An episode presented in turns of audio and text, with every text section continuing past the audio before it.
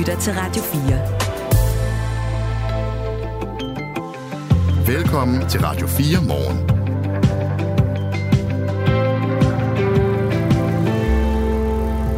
Slagterigiganten Danish Crown er i den her uge øh, i retten, øh, og det er de, fordi de måske angiveligt, har vildledt forbrugerne med deres markedsføring. Og det er på tide, at vi får slået de her regler fast for falsk markedsføring for bæredygtighed. Det vi også kalder greenwashing.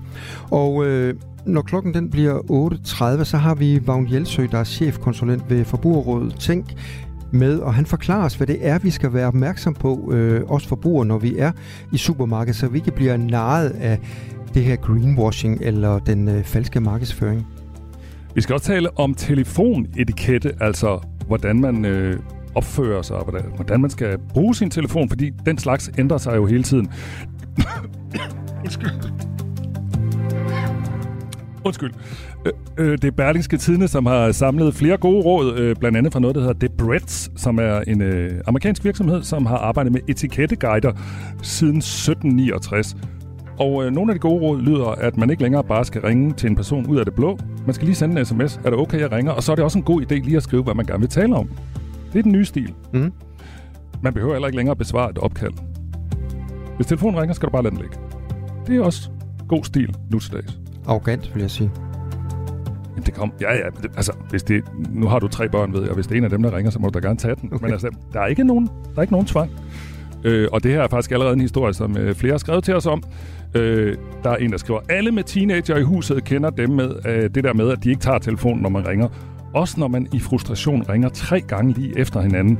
Øh, så må man altså konstatere, at det er de unge, der til Sydland er foran deres tid, når det kommer til telefonetikette. Det skriver Jens Bernburg. Og jeg vil sige til Jens, tak for sms'en, og jeg er fuldstændig enig, at øh, jeg tror tit, at øh, nogle af de her regler, de sådan også bygger på, øh, hvad de unge gør. Men det bliver vi klogere på cirka kvart i ni. Der skal vi tale med en øh, mand fra det, der hedder Enigma, som er museet for post og kommunikation. Altså er vores etikette omkring telefoner ved at ændre sig. Her i studiet til morgen er det Claus Andersen og Michael Robach, der er din værter. Godmorgen. Godmorgen. Det her er Radio 4 morgen. Den har store behårede klør, Skjoldet er 3 cm, og så skal du dræbe den, hvis du ser den. Der er tale om penselklippekrabben, som er blevet øh, en ny og ikke særlig velkommen øh, badegæst i Limfjorden. For det er en invasiv art, der gør livet surt for andre arter, så derfor så opfordrer DTU Aqua nu, at man kontakter dem, hvis man ser den, eller at man afliver, afliver den her krabbe. Godmorgen, øh, Emil øh, Sanderhoff, naturvejleder ved Naturformidlingens øh, Videnscenter Naturama. Og godmorgen. Hvad er det for en uvelkommen badegæst, vi har fået i Limfjorden? Jamen, det er jo faktisk en til en lille krabbe. Altså, ved første øjekast, så, så ligner det måske bare en almindelig strandkrabbe i miniudgave. Den bliver nemlig altså under halv, halv størrelse af vores almindelige strandkrabbe, som kan få en, en skjoldbredde på omkring 8 cm. Jamen så den lille øh, klippekrabbe her, den får kun en skjoldbredde på 3 cm. Men ved et nærmere øjekast, så kan man se, at den har temmelig store, øh, kraftige kløer, og sådan har den altså siger, sådan, ligesom pensler imellem kløerne, som ligner lidt, at den er, øh, jeg ved ikke, altså, den har fået hår på kløerne på en eller anden måde. Men øhm, det man selvfølgelig bange for med den lille øh, uldhåndskrabbe her, eller den lille klippekrabbe, det er, at den øh, skal udkonkurrere vores egen strandkrabbe. Øh, simpelthen fordi den lever de samme steder og spiser den samme føde. Men altså, når at øh, strandkrabben den er lille unge, jamen så kan skal, skal den konkurrere mod den her nye krabbe øh, i Limfjorden. Og hvad er problemet ved det? En krabbe er vel en krabbe? Ja, det skulle man jo synes, men sagen er den, vi har jo arter, som hører til i vores land, øh, og kommer der nye fremmede arter, som vi mennesker vi har indført, jamen så kan vi altså øh, ligesom øh, gøre livet lidt mere surt for vores hjemmehørende arter, som, som jo stortrives her i, i, i vores eget land. Men det er selvfølgelig ikke alle, der gør det. Faktisk vores egen strandkrabbe er også en invasiv art. Ikke, her, ikke herhjemme selvfølgelig, men det er den i, i både Nord- og Sydamerika. Det er lidt sjovt. Nu er det så, at den her penselklippekrabbe, den, har, øh, den er godt nok lille, siger du, men den har nogle kæmpe klør. Er det så dem, den bruger til at, at, at slå den almindelige kendte strandkrabbe ihjel med, eller hvad? Øh, den kan bruge dem til at hjemme væk fra deres gemmesteder. Øh, de skal jo gerne kunne gemme sig ned på, på, øh, på havets bund, så de ikke bliver spist af, øh, af forskellige typer af fisk. Og, og, og det er jo her, der, der, der bliver en kamp om de nye øh, om, om de gemmesteder, der er tilbage derude. Øh, så, så det er jo spændende at se, hvordan det kommer til at gå vores, vores strandkrabbe. Jeg kan sige så meget, så nede mig, der er der millioner af strandkrabber, så her er jeg ikke særlig nervøs for, at, øh, at den skal forsvinde. Men selvfølgelig, når vi får ubudne gæster i vores natur, jamen så har det øh, konsekvenser. Det kan vi bare se med, med den her stillehavsøster, som mange måske har stiftet bekendtskab med, jamen øh, den er jo en, hård konkurrent til vores, øh, til vores dejlige blommusling, som jo er livsnaven for vores æderfugle herhjemme. Så alting er jo sammen i, i det her som fødenæs. Jeg taler med Emil øh, Sanderhoff, der er naturvejleder ved Naturformidlingsvidenscenter Naturama. Og det gør jeg, fordi at øh, den her nye krabbeart, øh, som øh, også bliver kaldt penselklippekrabben, altså det bliver den ikke bare kaldt, det, det hedder den, den er så øh, fundet i øh, Limfjorden nu. Og Miljøstyrelsen de anbefaler, at man afliver den her invasive art, øh, hvis man øh, møder den. Og den her aflivning, den foregår bedst med en spids, skarp genstand, genstand kniv eller syl, som føres ind gennem krabbens øje. Herefter vrikkes genstanden rundt for at ødelægge de to nervecentre. Alternativt så kan krabberne altså afleveres til en af de zoologiske haver, som Miljøstyrelsen har en modtageaftale med. Men øh, Emil Sanderhoff, hvorfor er det et problem øh, for os danskere, at øh, den her krabbe den kommer til? Kommer vi overhovedet til at, at, at mærke noget til det? Øh, det er ikke sikkert, vi kommer til at mærke så meget til lige, lige med det første, men øh, som årene går, vil den selvfølgelig formere sig og sprede sig, øh, formentlig i hvert fald. Øh, ligesom med mange af vores andre hjemmehørende, eller undskyld, øh, invasive arter, som jo også øh, har spredt sig. Den sortmånede kutling, som mange måske øh, kan huske, øh, som for år siden ikke var, øh, var specielt talrig, men som i dag jo er nærmest overalt. Det samme kan jo ske med den her lille krabbe her. Og det er jo ikke den eneste krabbe, øh, som vi har, øh, der er invasiv. Der er også øh, den kinesiske ulhåndskrabbe, for eksempel, som, som minder rigtig meget om den her lille øh, klippekrabbe, øh, og brakvandskrabben og... Øh, Øh, og, og ja, der, der er flere krabber, som man skal, øh, skal, skal holde øje med derude. Og De kan være svære at skænde fra hinanden. Og man skal huske på, at vores, vores natur er jo i forvejen ekstremt presset herhjemme. Øh, og hvis vi får nye arter ind, jamen, så kan de være med til at, at presse vores natur øh, endnu mere. Og det er her, vi skal passe, passe på. Øh, og der skal vi altid være med til, ligesom at, øh, vi kan altid være med til at registrere de her sådan, arter, øh, som vi ser derude. Det kan man jo igennem arter.dk. Hvis man nu for eksempel ser en morhund eller en mink, eller faktisk øh, så fasan og huskat jo også øh, invasive arter, jamen så kan man registrere dem derinde og være med til at, at gøre en forskel. Og som, som du selv sagde før, jamen så hvis man ser de her sådan, øh, øh, klippekrabber, så kan man aflive dem, og man behøver altså ikke nødvendigvis at tage en syl og stikke ind mellem øjnene. Man kan også bare lige kvæste med en sten, og så, så er det altså gået meget, øh, meget hurtigt og, og temmelig smertefrit for, for en lille krabbe. Ja, det lyder altså noget nemmere. Så altså budskabet er kort og godt, uh, indlevere den her krabbe til, uh, til jer, eller aflive den med uh, et slag med en sten lige i knollen. Er det sådan? Ja, det går lidt hurtigere. Der er det de færreste, der render rundt med en syl eller en, eller en stor dolk i lommen. Det må man jo helst uh, ikke gøre i dag, men uh, så, så en sten kan altså gøre det samme som en, som en syl mellem øjnene. Tak skal du have, Emil Sanderhoff, naturvejleder ved Naturformidlingens Videnscenter Naturama. Selv tak. Det her er Radio 4 morgen. 67 sommerhusejere syd for Haderslev har fået en nedslående besked fra deres forsikringsselskaber. De har fået afslag på at få dækket skaderne efter stormfloden i oktober, selvom området er erklæret som stormflodsramt. Det skriver Jyllandsposten. Afslagene fra forsikringsselskaberne skyldes, at kystdirektoratet vurderer, at den såkaldt knallertsti fungerer som et dige, og at de her 67 sommerhus altså ligger på den forkerte side, altså mellem det såkaldte dige og vandet. Til gengæld så mener Haderslev Kommune og sommerhusejerne, at det er en jordforhøjning, der ikke har til formål at beskytte mod vandet. Werner Christiansen er formand for Diernes Sønder Vildstrup Strandforening, hvor sommerhusene ligger. Godmorgen. Godmorgen. Du mener, at de her afslag er helt urimelige. Hvorfor det, når øh, kystdirektoratet vurderer, at I ligger på vandsiden af det her dige? Jamen, vi mener jo, og det er jo fakta, at øh, husene, en del af husene hernede, de kom før den her berømte knallertsti. Øh, vi har en historie tilbage fra 1926. Det er bygget huse 38 og 47 og deroppe af. Og øh, den her knallertsti, den blev anlagt øh, i omkring 59, øh, som øh, man havde et landvindingsprojekt øh, herude bagved en stor slivsø, eller slivsøen bliver den kaldt, Senere blev den her knallersti øh, fyldt op med jord, fordi man ville bygge en vej. Så vi føler os fuldstændig øh, fanget derude. Og hvem vil bygge foran et dige? Øh, man vil jo normalt bygge diget ud foran husene. Så det her har aldrig været, haft til formål som et havdige, som kystdirektoratet påstår. Bare så jeg øh, er øh, helt med. Altså, det øh, kystdirektoratet siger, det er, jamen jeres huse ligger på den forkerte side af det her dige, altså mellem diget og vandet, og det I siger, det er, jamen det er ikke dige, og de fleste huse er i øvrigt bygget længe før, at den her knallertsti eller dige overhovedet blev bygget. Er det sådan, der? Ja, det er korrekt. Og loven omkring øh, stormflod, og øh, som kystdirektoratet henholder sig til, øh, det er jo kommet langt senere. Og det er ikke sådan, at vi ikke forstår loven. Fordi selvfølgelig skal man ikke bygge ud i vandkanten. Men her kom vi altså meget, meget før. Vi taler med Werner Christiansen, som er formand for det, der hedder Diernes Sønder Vildstrup Strandforening, og øh, altså her, hvor de her sommerhuse ligger, hvor der er en, en strid om øh, det her erstatning, og det handler altså om 67 sommerhuse. Hvilke, øh, hvilke konsekvenser får det for sommerhusejerne? Altså, hvor hårdt har I været ramt af, af, af den her stormflod i oktober? Vi har været meget, meget hårdt ramt, og øh, vi har anslået skader til 60 millionbeløb. Nu er det sådan, at øh, rigtig mange, eller vi har alle sammen fået afslag. Nogen har haft held at få taxator ud fra mit eget vedkommende. Så fik vi jo besked fra Tryk, at øh, afslag ingen taxator. Det vil sige, at vi står med skader, som vi måske kan vurdere, øh, få en håndværk ud og kigge, øh, men de har også travlt. Så vores vurdering er her, at vi har huse, det skal rives, nogle skal renoveres øh, i millionklassen. Så derfor øh, har vi anslået det omkring 100 millioner, og det tror vi ikke, det er meget forkert.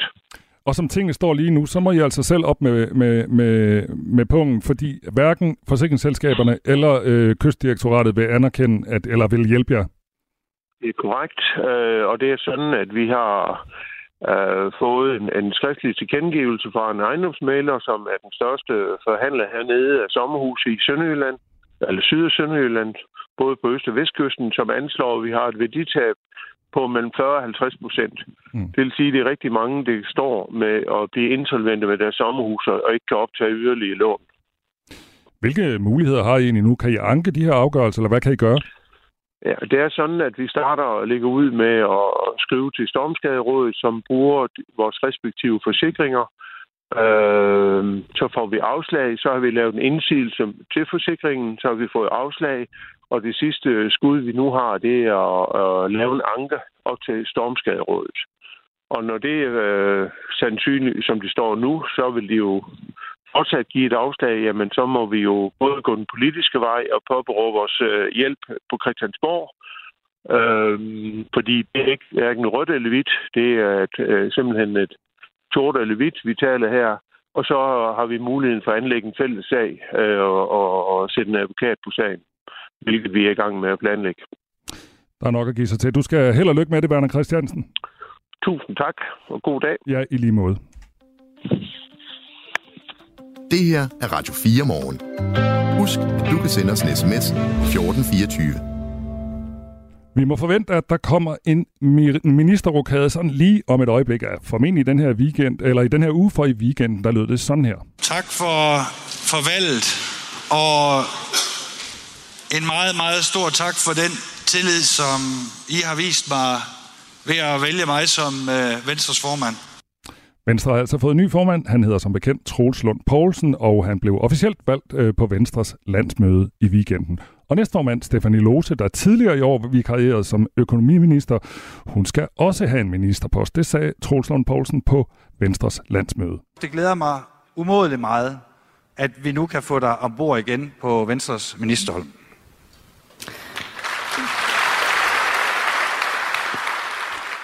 Jakob Brun er tidligere rådgiver i Venstre og i statsministeriet, og i dag der er han selvstændig rådgiver i det, der hedder Brun Advisory. Godmorgen. Godmorgen. Nu er det onsdag. Hvorfor er der ikke kommet en ministerrokade nu? Jamen, når man taler med folk i, øh, i omkring regeringen, så siger de, nej, men bare roligt, der, der sker ikke så meget. Det kommer i løbet af ugen, og, og mit bedste bud er, at det kommer i morgen. Men, øh, men, men der er lidt undren rundt omkring, også hos mig selv over, at det ikke allerede er sket. Så, så det kan godt være, at der er uler i mosen af en eller anden slags. Hvad kunne det være? Jamen det kan være, at det vi alle sammen, mange af os i hvert fald, jeg selv inklusiv forventede, nemlig at der bare ret hurtigt efter weekenden, altså måske allerede mandag, ville blive lavet en smal rokade, som alene bragte Venstre tilbage i den holdopstilling, de havde hen over foråret, da Ellemann var sygemeldt. altså Troels Lund som forsvarsminister, Stefanie Lose som økonomiminister. Det, det var det mest sandsynlige, men når nu det skal tage 3-4 dage at få lavet den her rokade, så tyder alting på, at der måske sker en lille smule mere end, end bare den der smalle venstre rokade. Mm, spændende. Vi dykker ned i det nu, fordi vi taler også om det her, fordi uh, Troels Lund Poulsen lige nu er både forsvarsminister og økonomiminister, uh, minister, uh, men det kommer altså som sagt snart til at ændre sig. Og så lad os kigge på det, som om vi vil kigge på en uh, fodbold, uh, fodboldturnering, hvor man altså oddser på forskellige udfald. Hvis der er stor chance for et givet udfald, så er der lavt odds, og hvis noget er meget eller mere urealistisk, så er der altså et højt odds. Og jeg taler med Jakob Brun, som er tidligere særlig rådgiver i Venstre og Statsministeriet, og altså nu selvstændig rådgiver, og han bliver så vores oddsminister her i radioen i dag. Er du frisk, Jakob? Jeg er frisk, yes. Nå, så lad os lige tage først. Hvad er oddsene for, at Troels Lund Poulsen øh, kun bliver forsvarsminister, og Stephanie Lose bliver økonomiminister, altså så rokaden kun holder sig til det? Jamen, havde du spurgt mig søndag, så havde oddsene været rigtig, rigtig lave. Så havde jeg nok givet odds 2 på det. Altså det vil sige, der er lige så stor chance for, at det kommer til at ske, som det ikke kommer til at ske. Mm. Jeg tror, oddsene, og, og sådan er det jo også, hvis man, hvis man spiller på sport eller andre ting, så kan oddsene udvikle sig lidt over tid. Og jeg tror, som vi lige snakker om til en start, jeg tror godt, der kan være uler i mosen, så jeg tror faktisk, oddsene er, er steget en lille smule. Jeg vil sige, at man fik øh, to og en halv, tre gange pengene tilbage på, på lige præcis det. Og, og det betyder faktisk, at det er mere sandsynligt, at der sker noget andet. Ikke bare den der rokade med, med Troels Lund og Stefanie Lose. Hvad er oddsene så for, at der bliver skiftet rundt på flere mm, venstre ministre? Jamen, der har oddsen så bevæget sig den modsatte vej. altså fra, at, at jeg troede, at, at, at det var usandsynligt, at der ville blive så mange andre folk i spil, så tror jeg, at de odds er faldet, og det vil sige, jeg tror, der er en større sandsynlighed for, at vi får flere i spil. Øh, det betyder, at odds går under 2, så 1,8, lad os sige det. Mm.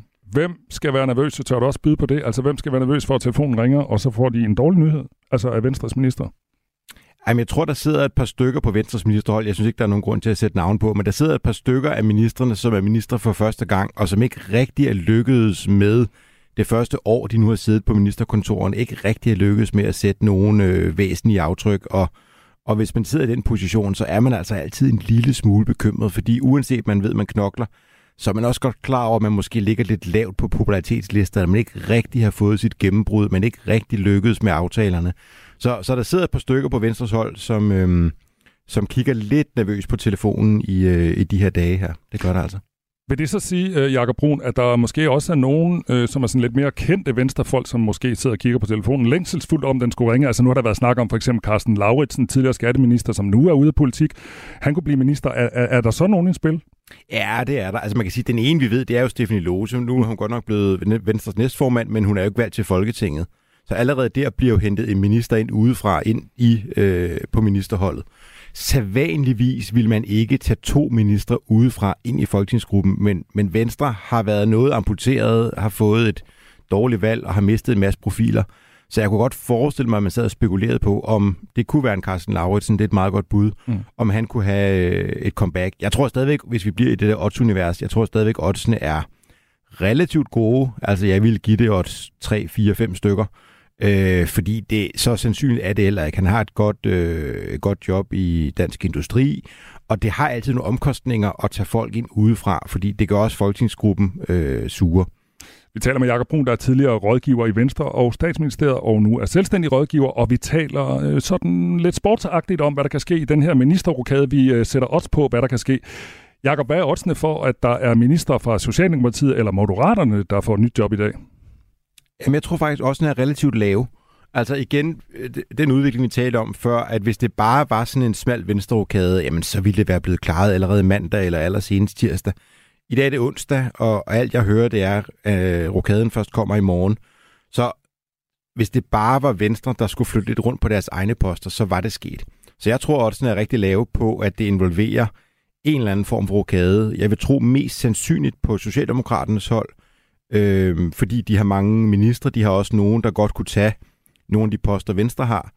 Øh, så jeg tror, der er, øh, jeg tror, der er helt nede på odds, hvis vi kan sætte tal på, lad os sige 1,7 på, at vi også har socialdemokrater, der er en del af rokaden. Der har været sådan nogle spekulationer om, at Morten Bødskov for eksempel skulle være forsvarsminister. Er det så noget, du tænker på? Ja, det er et rigtig godt bud. Altså hvis jeg skulle sætte odds på, hvem er den mest sandsynlige kommende forsvarsminister, så ville jeg sætte Troels Lund Poulsen som øh, favorit, men så ville jeg sætte Morten Bødskov som den, der følger umiddelbart efter. Øh, fordi Bødskov har erfaring, han har prøvet det før, og han er også rustet til at klare de udfordringer, der er i, i Forsvarsministeriet. Så han vil være et, øh, et rigtig godt bud. Han er ikke stor favoritten, men han er med oppe i toppen af, af feltet. Hvad vil du så egentlig sætte uh, odds for, at der kommer nye ministerposter? Der har været talt om sådan en minister for national sikkerhed eller en europaminister. Tror du, vi får uh, en ny slags minister? Ja, det er helt sikkert på, at vi får. Jeg er ikke sikker på, at vi får det i den her omgang. Og det vil sige, der skal man lige sørge for at læse betingelserne for det vedmål, man er ved at indgå. Altså, hvornår er det egentlig, at øh, vedmålet løber ud? Jeg tror med al sandsynlighed, at vi får en europaminister. Danmark skal have EU-formandskabet øh, i 2025, og det har man sædvanligvis brug for en minister, der tager ansvaret for. Regeringspartierne har faktisk også aftalt, at der skal laves en minister for national sikkerhed.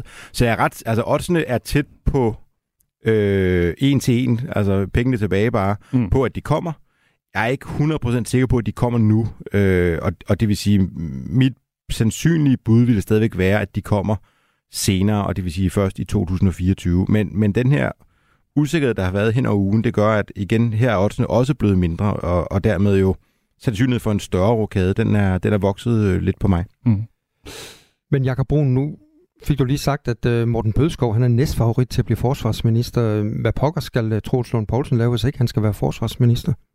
Ja, det er et godt spørgsmål. Der er nogen, der spekulerer i, om Troels Lund Poulsen og Morten Bødskov bare skulle bytte ministerpost. Altså Morten Bødskov er jo i dag erhvervsminister, og den post har Troels Lund Poulsen også haft tidligere. Men er det ikke en lidt fesen post, øh, som formand for Venstre skulle være erhvervsminister? Jo, det er det. Øhm, og derfor tror jeg heller ikke, det er så sandsynligt. Men den spekulation har mange haft. Økonomiminister var Troels Lund Poulsen jo oprindeligt i regeringen her, og, og grunden til, at han fik den post, det var fordi, der kunne han sidde og arbejde på tværs af de forskellige sager. Man har ikke så meget drift, man har ikke så mange tunge sager selv, men man kan bruge rigtig meget energi og rigtig meget tid på øh, partiledelse, regeringsledelse og det med at arbejde med sagerne på tværs. Så økonomiminister er det, jeg tror, der er den næst største sandsynlighed for, at Troels Lund Poulsen bliver. En af de helt store joker, det er, kunne der også komme et ekstra parti med i regeringen? Altså, og den diskussion er blevet varmere efter Mike Fonseca fra øh, Moderaterne øh, er blevet løsgængere, og, og regeringen står til måske at miste sit øh, flertal, hvis ikke man har styr på øh, øh, Fonseca. Kunne man forestille sig, det er der i hvert fald nogen, der spekulerer i, at øh, radikale venstre kunne være på vej ind i regeringen? Ja, det kan vi godt. Men så begynder vi at have odds der deroppe af, hvor man det faktisk kan mærkes på bankbogen, hvis man, øh, hvis man spiller og vinder. Altså, fordi det, det, det er stadigvæk ret usandsynligt. Det mest sandsynlige med afstand, det er, at SVM-regeringen den kører videre, på trods af de problemer, der har været med nogle løsgængere hos, øh, hos Moderaterne.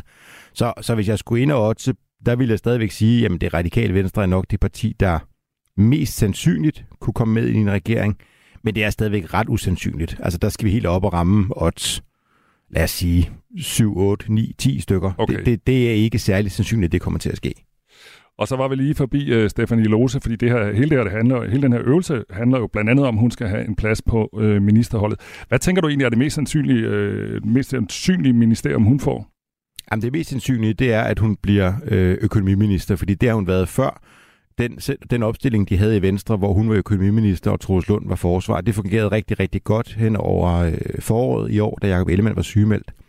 Hvis ikke hun skal være det, hvis man skulle prøve at tænke over, hvad, hvad ville hun ellers kunne være i spil til, Jamen, så det mest oplagte vil være øh, sundhedsministerposten. Hun har et indgående kendskab til sundhedsvæsenet ved at være øh, formand i Region Syddanmark og kender det forfra og bagfra. Det vil så betyde, at man skulle finde en anden post til Sofie Løde. Øh, hun ryger helt sikkert ikke ud af ministerholdet. Hun er en af Venstres profiler, så hvis Stefanie Lose skal være sundhedsminister, jamen så skal man finde en anden post til, øh, til Løde. Men, men økonomiminister er det mest sandsynlige, sundhed det næst mest sandsynlige for Stefanie Lose. Her til allersidst, Jacob, hvor store er oddsene for, at vi får en rokade i dag?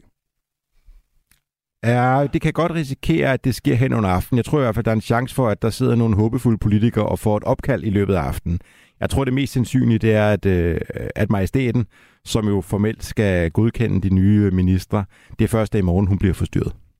Det bliver spændende. Måske skulle vi ringe til dig, når vi ved, hvordan det hele er endt. I skal være velkommen. Tak skal du have, sagde altså Jakob Brun, som er tidligere særlig rådgiver i Venstre og også i statsministeriet, og han er i dag selvstændig rådgiver, og vi taler selvfølgelig om den her ministerrokade, som alle forventer kommer i den her uge, og Jakob regner med, at den kom i morgen. Ja, spændende. Mm. Odds 10 på, at radikale venstre kommer med øh, i regeringen. Jeg tror da lige, jeg skal have en samtale med Martin Lidegaard i dag, om det er muligt.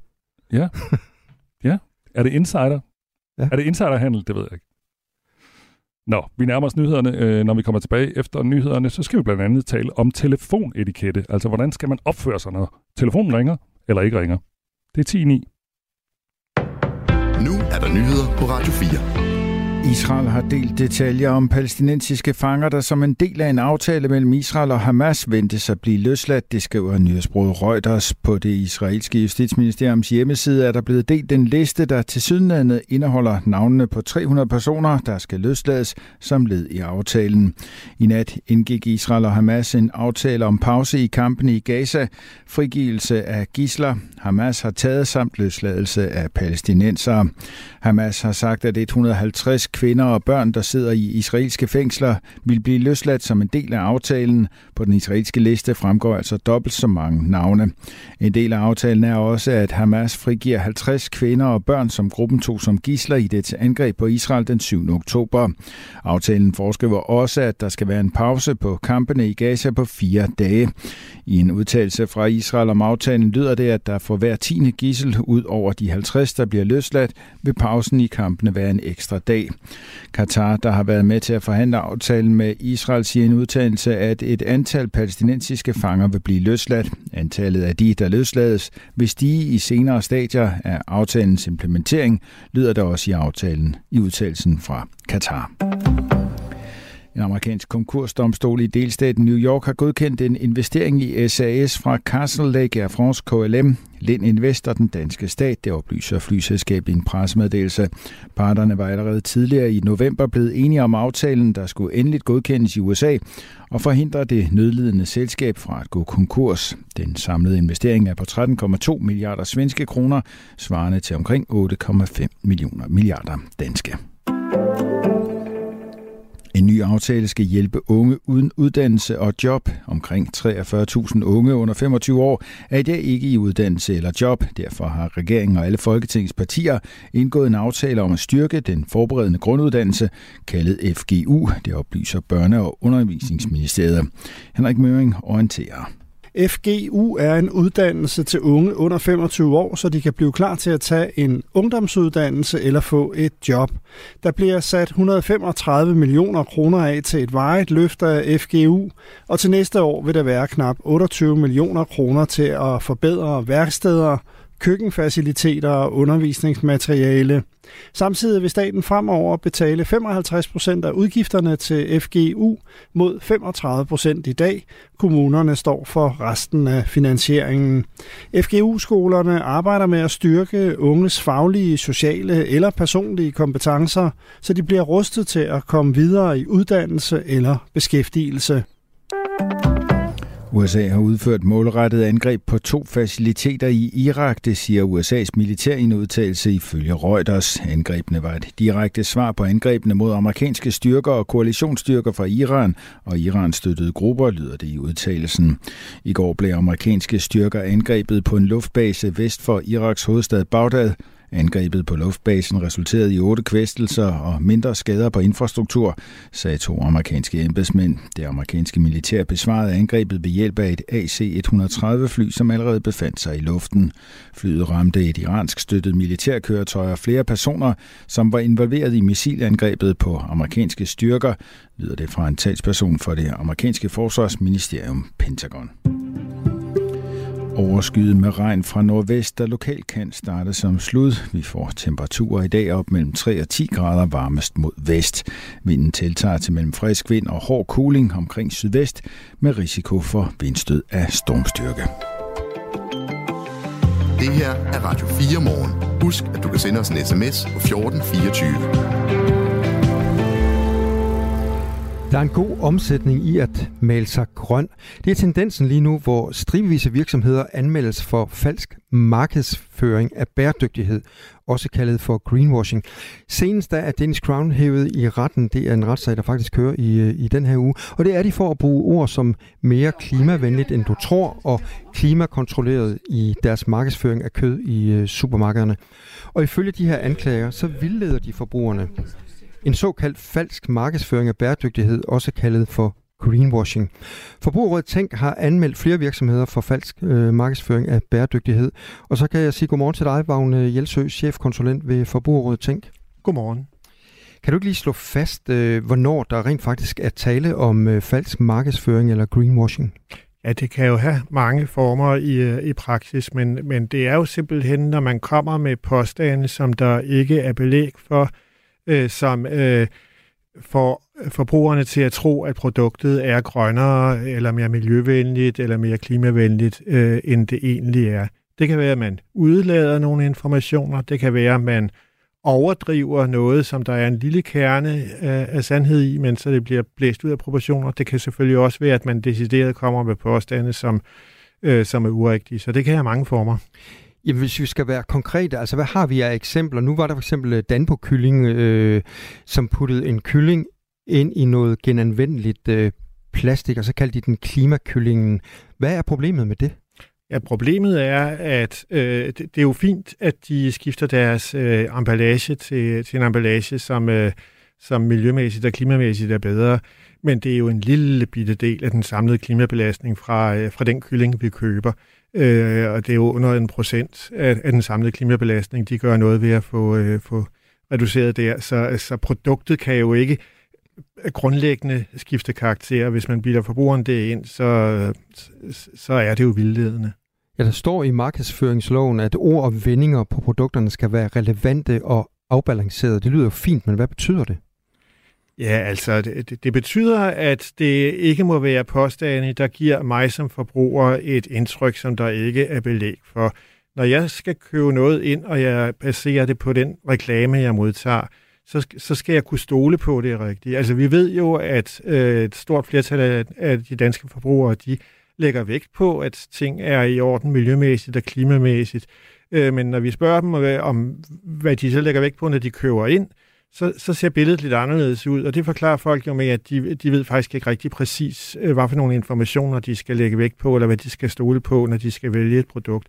Så derfor bliver det jo helt afgørende, at vi kan stole på virksomhedernes øh, reklamer, og, og det kniver det altså lidt med. Jeg taler med Vagn Jelsø, der er chefkonsulent ved Forbrugerrådet Tænk, og hvis I lige tager fat i den der Danpo-kylling igen, altså virksomheden gør jo noget godt ved at øh, pakke den her kylling ind i noget genanvendeligt øh, plastik. Hvor, hvorfor er det ikke godt nok for forbrugerne? Altså, de er jo med til at gøre noget godt, når de så køber den her kylling. Så står der godt nok klimakylling på den, men... Øh... Det er jo det, der er problemet. Ja. Altså, der er jo ikke noget problem i, at de gør opmærksom på, at denne her emballage, den er lavet af genanvendt plastik. Det er der jo et rigtig meget plastik, der er efterhånden. Men, men når de begynder at kalde det klimakylling, så, så påstår de jo, at det her produkt adskiller sig fra alle de andre kyllinger, der ligger i køledisken på en øh, positiv måde set med klimaøjne, og, og det er der jo ikke rigtig belæg for. Det er jo en helt marginal forskel. Lige nu er der et forslag fra EU-kommissionen op at vende øh, om netop en stramning af, af de her regler for falsk markedsføring af bæredygtighed. I forslaget er der tale om tre grønne anprisninger. De eksplicite grønne anprisninger sammenlignende eksplicite grønne anprisninger og miljømærker. Alle tre typer skal med forslaget dokumenteres og tredje parts kontrolleres. Vagn Jelsø, øh, chefkonsulent ved Forbruget. Tænk, hvad betyder det helt konkret? Ja, det betyder, at øh, virksomhederne skal holde op med at øh, bruge de her meget generelle begreber som grønne eller bæredygtige. I gang, jeg tror ikke, jeg Øh, de, de, de skal i stedet for øh, begrænse sig til øh, ting, der er baseret på certificeringsordninger, altså miljømærker. Det kan være den nordiske svane, eller EU-blomsten, eller økologimærket. Så vi er, er sikre på, at når nogen påstår noget, der øh, handler om miljø eller klima, så ligger der en øh, uvildig kontrol bagved. Så det kan jo være lidt forvirrende at stå nede i, øh, i supermarkedet, så øh, hvis jeg skal lige prøve at være sådan lidt konkret, hvis den her emballage, jeg nu står overfor øh, med en eller anden øh, tilfældig vare, hvad, hvad skal jeg være opmærksom på, hvis den er grøn? Ja, altså, øh, hvad for en farve emballagen har, det har jo ikke så meget betydning. For, så det betyder øh, ikke, at det. den er miljørigtig, bare fordi emballagen er grøn? Nej, det gør det jo ikke. Øh, jeg ved heller ikke, hvor mange der lige præcis tror det, men, øh, men øh, det er klart, at virksomhederne bruger rigtig mange indirekte greb øh, til at påvirke os til sådan at få en feel-good fornemmelse, også øh, miljø- og klimamæssigt. Og det skal man selvfølgelig være på vagt over, for det man skal holde sig til, det er jo de anerkendte øh, miljømærker, som jeg nævnte før, altså økologimærket, eller den nordiske mm. svane, eller EU-blomsten. Nu var jeg så inde på øh, i oplægget til den her historie, at øh, Dennis Crown, de, øh, de faktisk er, er i retten i den her uge for at bruge ord som øh, mere klimavenligt end øh, du tror, og klimakontrolleret. Hvad er problemet med lige præcis de ord? Ja, altså der er, der er flere elementer i den. Altså klimakontrolleret, så vil jeg jo tro, hvis jeg ikke var klogere, øh, at øh, der, der er nogen, der kontrollerer de her svineavler, og det er der altså ikke. Øh, Øh, det er dem selv, som fastsætter nogle, øh, der forpligter sig til at sige, at vi vil gerne gøre noget for at nedbringe vores klimabelastning, og vi fastsætter selv nogle mål, og så siger vi til, øh, til Dennis Crown, at det arbejder vi på. Det er jo ikke, hvad jeg forstår ved en kontrol. Så er der det her med mere klimavenlig, end du tror. Altså for det første, så er dansk svineavl ikke mere klimavenlig, end det er i de fleste af de lande, vi normalt sammenligner os med. Det er nogenlunde på niveau, så der er altså ikke tale om, at danske svin er, er mere klimavenlige end nogle andre svin. Og så er der det sidste med, hvad jeg tror. Øh, det lægger jo ligesom op til, at øh, svinekød i det hele taget er klimavenligt. Det er det ikke. Øh, det er øh, ligesom svinekød og oksekød, så er det øh, stærkt klimabelastende øh, madformer. Jeg holder selv af svinekød, så det, det, det er ikke det. Men jeg bilder mig ikke ind, at jeg gør noget godt for klimaet ved at spise det. Tidligere på morgen så talte vi med Jesper Dalgaard Pøler, der er bæredygtighedskonsulent, og han fortalte, at det er bedre at gøre ingenting, end øh, at risikere at markedsføre sig falsk om øh, bæredygtighed. Prøv at høre med her. Det handler egentlig basically om, at man fortæller øh, det, der er rigtigt, og at man øh, dokumenterer, øh, hvorfor det er rigtigt. Har han ret i det, øh, den gode Jesper Dalgaard Pøler? Øh, ja, det har han jo. Altså, jeg tror, at fremtidens forventninger til, og vi, vi kan se det allerede i dag til virksomheder, det er, at de gør noget for at nedbringe deres klima- og miljøbelastning. Det er ikke noget, de skal forvente, at de får specielt ros for af forbrugerne, men hvis de ikke gør det, så kan de forvente øh, det modsatte. Øh, så, så det, man skal gøre som virksomhed, det er jo, at man skal forsøge at få sine produkter miljøcertificeret, så man kan bruge nogle af de godkendte miljømærker, og så skal man holde op med alle de der store floromvendende ord, som, som jeg tror rigtig mange bare bliver trætte af at høre. Når Dennis Crown så er kommet i klemme for at bruge øh, ordene mere klimavenligt, end du tror, og klimakontrolleret, øh, kan det så være fordi, at øh, reglerne simpelthen er for hårde eller for svære at tyde? Ja, det mener jeg ikke, der er belæg for. Tværtimod, så har vi jo set hen over de øh, senere år en, en stadig strøm af virksomheder, som omgås alt for lidt sindigt med, med de her fine ord med bæredygtige og klimavenlige og grøn og hvad ved jeg. Og det er jo derfor, at EU begynder at sætte bremsen i og siger, nu bliver vi simpelthen nødt til at have det her reguleret, fordi ellers så mister forbrugerne en værd tillid til den markedsføring, de møder. Og det er jo også problematisk. Vagn Jelsø, chefkonsulent ved Forbrugerrådet Tænk. Øh, tak fordi du var med. Velbekomme. Og vi har her ved Radio 4 ragt ud til flere virksomheder, som øh, Forbrugerrådet Tænk har kritiseret for greenwashing. Det er blandt andet Copenhagen Cartel, Energi Plus og DAT. Og de har ikke vendt tilbage på vores henvendelser. Både Arla og Danpo Kylling, de vil ikke stille op, så længe Danish Crown-sagen den kører. Man har en død mand i badekar på et hotelværelse. Krimiland genåbner sagen om et mystisk dødsfald i toppen af tysk politik. Der er ikke nogen som helst sådan umiddelbare synlige indikationer i retning af, om han er blevet myrdet, eller om han er begået selvmord. Genstand for genstand gennemgår Christoffer Lind og Anders Oris hotelværelset for spor. Livet er påklædt. Barsel, han har skjorte og slips på. Hvis vi begynder med at fokusere på badekarret og på livet, mm. så har han ikke sine sko på. Han har ikke nogen sko på. Lyt til Krimiland om Uwe Barschel i Radio 4's app, eller der, hvor du lytter til podcast. Radio 4. Det her, det, øh, det vil blive et mysterium. Ikke så forudsigeligt. Og Claus, lad os lige gøre lidt øh, reklame for et indslag, vi har om 7-8 minutter. Der skal vi nemlig tale om telefonetikette, altså hvordan er det egentlig, man opfører sig, når man skal tale øh, i telefon, ringe til hinanden, sms'e til hinanden. Og vi har fået nogle øh, gode sms'er på 1424, der er en, der siger, som min gamle far siger, når man ikke når at tage telefonen, hvis det er noget vigtigt, så ringer den nok igen, og selv har jeg den altid på lydløs, for kimen, bippen og dutten er bare stressende. Det skriver Lars fra Sønderborg, og det er altså fordi, vi har læst Berlingske Tidene, som har samlet sådan nogle forskellige etiketteregler for, hvordan øh, vi skal bruge øh, telefonerne nu til dags. Blandt andet, så behøver man ikke at tage den længere. Man kan bare lade den ringe, og man skal ikke ringe til hinanden heller. Man skal bare skrive en sms, og så kan jeg skrive, Hej Claus, jeg vil gerne ringe til dig. Vil du tage telefonen? Jeg har fået lidt skæld ud øh, af Mia. Hun skriver, det er jo fordi, jeg kom til at sige, at det, det er lidt arrogant ikke at tage telefonen. Og så skriver hun, hvorfor er det arrogant, hvis man ikke svarer telefonen? Jeg har det bare sådan, øh, hvis der er en, der gerne vil i kontakt med mig, så vil vedkommende mig jo noget. Og så synes jeg, det er respektløst øh, bare at lade den ringe ud og sige, nå, vi kan tale senere. Okay. Det må være mig. det var en forklaring til Mia. Nå, det er altså et indslag, vi har til om 7-8 minutter, og der taler vi med en repræsentant fra Enigma, som er Museet for Post, Kommunikation og Tele, tror jeg det hedder, ja. øh, som skal gøre os lidt klogere på, øh, hvad han synes om de her regler, som øh, Berlingske altså har samlet, øh, som er regler om, hvordan vi skal opføre os, når vi bruger vores telefoner. Nu er klokken kvart i ni. Det her er Radio 4 morgen. På Aalborg Universitetshospital, der er det slut med forplejning for ambulante patienter, det skriver Danmarks Radio. En ambulant patient er altså en, der kommer for at få behandling, men ikke er indlagt. Det betyder for eksempel, at dialysepatienter, der kommer flere gange om ugen, ikke længere tilbydes en sandwich. I Region Nordjylland, der skal man øh, finde den store sparkniv frem, og tidligere på året, der blev tæpper og dyner sparet væk for ambulante patienter. Malu Skel er formand for Sundhedsudvalget i Region Nordjylland, og hun er valgt for partiet Venstre. Godmorgen. Godmorgen. Hvor meget batter det lige at spare en sandwich væk? Det, jamen, det er jo en del, det er en del af en større øvelse, som går på, at øh, vi, vi skal jo levere rigtig meget sundhedsbehandling til rigtig mange mennesker. Og heldigvis så ser vi ind i en fremtid, hvor vi kan blive ved med det, og hvor vi der kommer nye muligheder for, for ny og mere behandling. Øhm, men vi har også en, en udfordring lige nu, at, at vores økonomi er øh, mere end stram, om man så må sige, og vi er nødt til at få den økonomi bragt i balance. Og derfor har vi som regionsråd, det er en del af vores ansvar, at sørge for, at økonomien passer. Så har vi simpelthen været ude og bede alle vores øh, ja, hospitaler og organisationer og medarbejdere og ledelse om at byde ind med alt det, de kan i forhold til, at vi kan få økonomien til at passe, men samtidig blive ved med at behandle så mange patienter som muligt.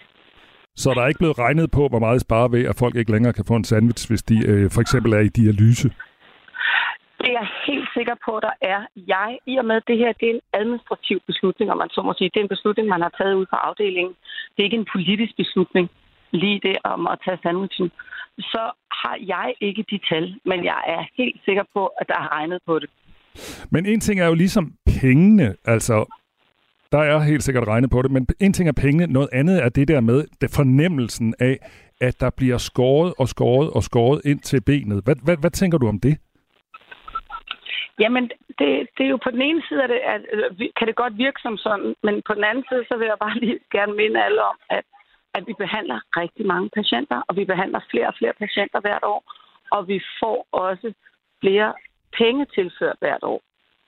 Øhm, så, så ja, der bliver på den ene, det, det virker som om, der bliver sparet på nogle områder, men på andre områder bliver der jo ikke sparet. Mm. Og, og vi har øh, en situation, hvor øh, der er der er udgifter, som vi desværre slet ikke har nogen kontrol over. Øh, blandt andet medicinudgifter, øh, inflationen, energiudgifter. Og derfor så er vi jo, som sagt, vi, vi er nødt til at få økonomien til at gå op, det er vi jo også. Altså, det er jo ligesom hjemme i ens private økonomi. Man kan jo ikke blive ved med at bruge penge, man ikke har. Mm. Man kan låne til en vis grad, men, men på et tidspunkt er man, man er nødt til at stoppe op. Mm. Det er, som du også sagde, hospitalet selv, der har truffet den her beslutning. Det er jer politikere, der står for det overordnede ansvar for sygehusvæsenet. Og når man for eksempel sidder i dialyse som nyere patient, så får man øh, fjernet affaldsstoffer og overflødig væske fra blodet, fordi nyrerne ikke selv kan det. Og sådan en behandling det kan godt tage 3-4 timer. Og det er, altså Danmarks Radio har talt med en kvinde, der får dialysebehandling fire gange ugenligt, og hun siger, hun har brug for noget at styrke sig på, ellers så bliver hun utilpas. Kan du ikke godt forstå det, Malu Skel? Jamen, det kan, jeg rigtig, altså, det kan jeg rigtig godt forstå, og jeg vil bare også lige minde om, at sundhedsfagligt, så er vi også alle sammen blevet betrykket af dialyseafdelingerne i, at hvis der er patienter, der har ekstra brug for forskellige former for ernæring, jamen så vil de også blive givet det i deres dialyse. Samtidig så, så i og med, at det, øh, det her tiltag bliver meldt ud på den klare måde, det gør, så håber vi jo også, at øh, rigtig mange patienter, hvis de har behov, vil bruge den, eller hvis de synes, de har lyst mere, vil, sige, vil de vil bruge den mulighed, at man kan tage noget med hjemmefra. Så det, du siger, bare lige for at helt styr på det, det er, hvis man virkelig har behov for noget, så får man noget at spise. Så får man det, hvis der er et ernæringsmæssigt behov, eller et øh, sundhedsmæssigt behov, så vil man få det, man har brug for. Men jeg hørte også samtidig sige, at det er nok en god idé at smøre din egen madpakke. Ja, det, det, er, det er altid en god idé. Til Danmarks Radio, der siger formanden for Nyreforeningen, hun hedder Malene Dele, at sygehusvæsenet er knækket, når man går efter så grundlæggende behov. Hvad siger du til det? Det har jeg hørt, og det er, det er meget uenig i. Jeg, jeg vedkender, at vi er under pres, men, men jeg synes også, at vi er nødt til lige at holde det store overblik, som er at have fokus på, hvor mange danskere, der modtager behandling i det danske sygehusvæsen, og, og, og hvor mange mennesker, der bliver hjulpet, hvor mange sygdomme vi kan behandle, hvor mange sygdomme vi kan kurere, hvor mange mennesker, der lever med mange kroniske sygdomme og stadig bliver hjulpet på daglig, ugenlig, månedlig basis øh, i det danske sundhedsvæsen. Så, så jeg, jeg er ikke enig i, at det er knækket over. Vi er under pres, øhm, og, og derfor har vi jo også øh, som regionsråd og hos os bedt øh, alle om at byde ind med, med tiltag, som de mener vil kunne lette det økonomiske pres, eller lette presset på ressourcerne, fordi det er jo også på personalsiden, at, at vi er under pres. Fordi vi har så mange muligheder faktisk for at behandle rigtig mange mennesker for, for rigtig mange sygdomme. Vi taler med Malu Skel, som er formand for Sundhedsudvalget i Region Nordjylland, valgt for partiet Venstre, og vi taler om den her historie om, at man ikke længere skal kunne forvente at få en sandwich, hvis man for eksempel er dialyse, dialysepatient og øh, er inde på sygehuset tre eller fire gange om ugen til behandlinger, der kan vare en 3-4 timer. Jeg kan ikke lade være med at spørge dig, nu er det et stykke tid siden, jeg har været på hospitalet, men er det også slut med at få et glas saftevand eller et, en kop kaffe? Nej, det er det så ikke. Der, der vil stadig være saftevand. Så det øh, er i, i hvert fald på dialyseafdelingen, og jeg, øh, jeg går ud fra på resten af hospitalet. Men jeg spørger jo også, altså det er ikke kun provokerende, jeg spørger. Jeg spørger selvfølgelig også fordi, at som du selv siger, I er presset på alle mulige måder. Hvad er det ja. næste, man kan få i dag, som man ikke kan forvente at få i fremtiden? Jamen fokus, som, som jeg også øh, talte med nogen om i går, øh, den tid, vi ser ind i med mange, de mange muligheder, der er for behandling, der er det vigtigt, at vi fokuserer på på det, vi kan gøre behandlingsmæssigt, det vi kan gøre for borgerne og for patienterne. Og, og i den proces, jamen der, der kommer vi nok, der, eller der kommer vi helt klart til at kigge på, er der noget, vi gør, som ikke er nødvendigt. Og det behøver ikke kun at være en sandwich. Øh, nu har man nede i Næstved, på Næstved sygehus øh, lige afsluttet et stort forskningsprojekt, hvor man har fundet ud af, at, øh, at måske helt op til 90 procent af øh, borgere, der kommer ind med knæ til operation, hvis de går igennem øh, noget fysioterapi først i over en, øh, hvad er det, jeg tror det er 8-10 uger, jamen så kan det være, at de slet ikke har behov for behandling. Mm. Eller operation. Så vi, vi altså man, jeg tror, vi kommer til at se på alt, rigtig meget, eller alt det, der sker i sygehusregi. Hvad, hvad er nødvendigt, og hvad er ikke nødvendigt. Mm. Så vi kan godt risikere at se mere af den her slags? Jamen, denne her slags i forhold til, at det ikke er en sundhedsfaglig nødvendig, øh, et sundhedsfagligt nødvendigt tilbud, ja, så har du ret i. Så kan vi godt komme til at af det her. Men, men vi har meget fokus på, at vi skal behandle så mange nordjyder, så mange patienter som muligt. Øh, og det er det vigtigste. Malu Skel, tak fordi du var med i Radio 4 morgen. Jamen tak, fordi I vil tale med mig. God Vel, dag. Velbekomme. Og Malu Skel er altså formand for Sundhedsudvalget i Region Nordjylland. Det her er Radio 4 morgen.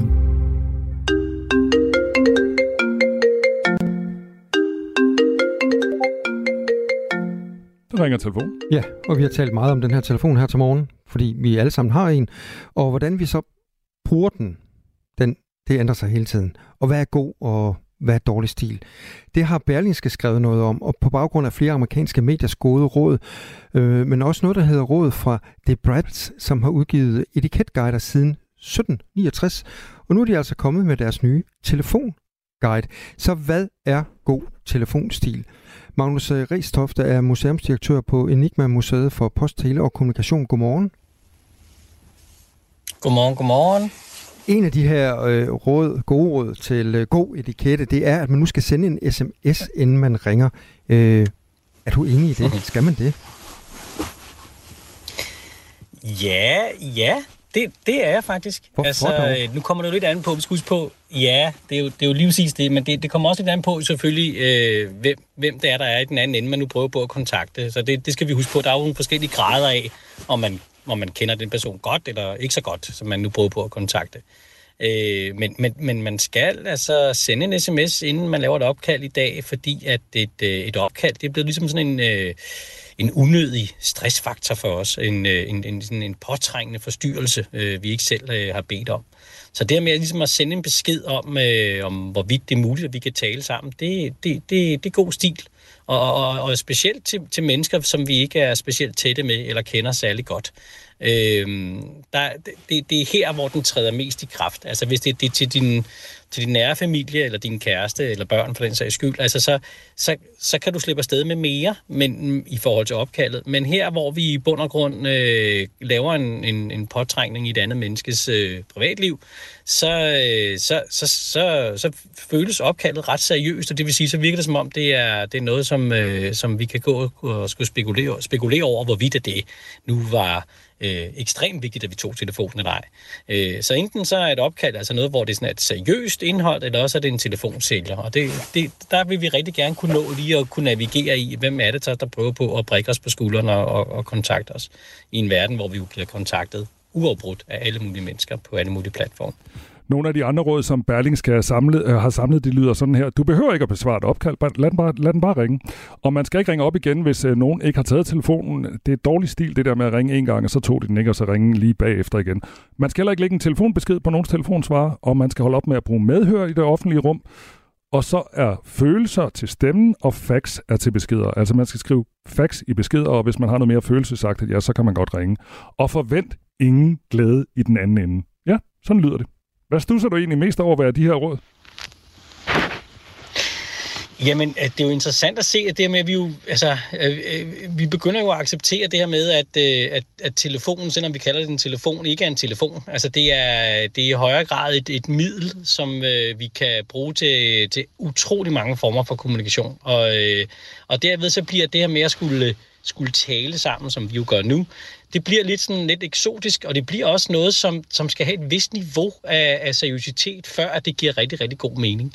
Øh, det, som jeg synes, der er rigtig rart, at de øh, berører, og som, der, øh, som, som er vigtigt, vi alle sammen husker på, det er det her med, at, at, i, at vi, når vi taler sammen, når der er noget lyd bagved, så kan vi tolke rigtig meget, både på stemmeføring og på, om vi, hvorvidt man er sur eller ej, eller man er ironisk for den sags skyld, eller sarkastisk.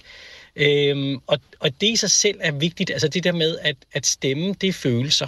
Det vil sige, her har vi altså en mulighed for at kunne uddybe nogle ting, som er meget øh, kan man sige, mere nuanceret, end at kunne sende en besked, eller, eller, eller bare sende et billede, hvor man, hvor man, hvor man fremstår selv på.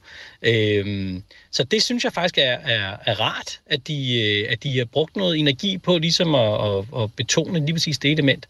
Og så er der det andet element, som jeg synes er interessant, der ikke, der ikke er der, og det er egentlig det element, der drejer sig om, at i dag der er der en, en trend, som, altså, hvor de fleste unge mennesker, de, øh, de, de skriver, altså ikke så mange beskeder, som de næsten taler dem til hinanden efterhånden.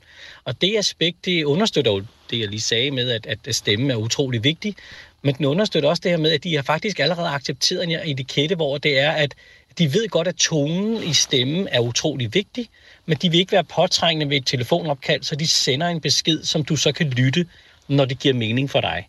Og det, øh, det, det synes jeg er lidt interessant, de ikke har dykket en lille smule mere ned i, fordi det er et aspekt, som, som jeg vil næsten skyde på, alle mennesker plus 30, 35 ikke rigtig øh, kender til eller bruger særlig meget. Men det, er, det, det, det gør de unge mennesker i stor stil, hvis de er i stedet mellem øh, 15 og 25 i dag. Så er der kommet en sms fra Per sådan, i den lidt mere humoristiske afdeling. Han skriver, hvor ville det dog være dejligt, hvis øh, sælgerne de skrev en sms, før de ringede og spurgte, må vi ringe? Men hvordan, ja, Magnus Resthoft, øh, det er nok tænker derfor, de du, gør det jo. ja, hvordan tænker du, vores telefonetikette så har ændret sig? Og det skal være kort, vi har et minut tilbage den har jo ændret sig ved, at, at i høj grad vi, at vi begynder at forstå, at øh, når vi kontakter folk, så, øh, så er det ikke kun en øh, som juleaften, og telefonen ringer, som det var i gamle dage, øh, og man var spændt på, hvem der var i den anden ende. Det er, det er en forstyrrelse. Vi har accepteret, at det er i bund og grund en indtrængen i vores privatliv, når vi laver et opkald, og derfor skal det være vigtigt. Og det, øh, det tror jeg er den største forskel, som, som der er lige nu i dag, i forhold til, til for få år siden. Sådan sagde altså Magnus Restofte, der er museumsdirektør på Enigma Museet for Post, Tele og Kommunikation. Tak skal du have, Magnus. Velbekomme. Og det her emne, det er faktisk også noget, de taler om i Ring til Radio 4, som kommer efter nyhederne klokken 9, og øh, de debatterer også øh, det her god telefonskik. Det er et ret interessant emne, synes jeg faktisk, også fordi vi bruger vores telefon så sindssygt meget. De taler med en anden ekspert, hun hedder Christiane Vejlø, og hun er digital trend-analytiker hos Elektronista Media. Og øh, de har det her øh, program på, eller det her punkt på programmet 10 i 10. Nu klokken 9. Du har lyttet til en podcast fra Radio 4.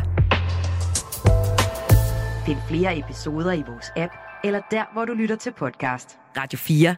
Ikke så forudsigeligt.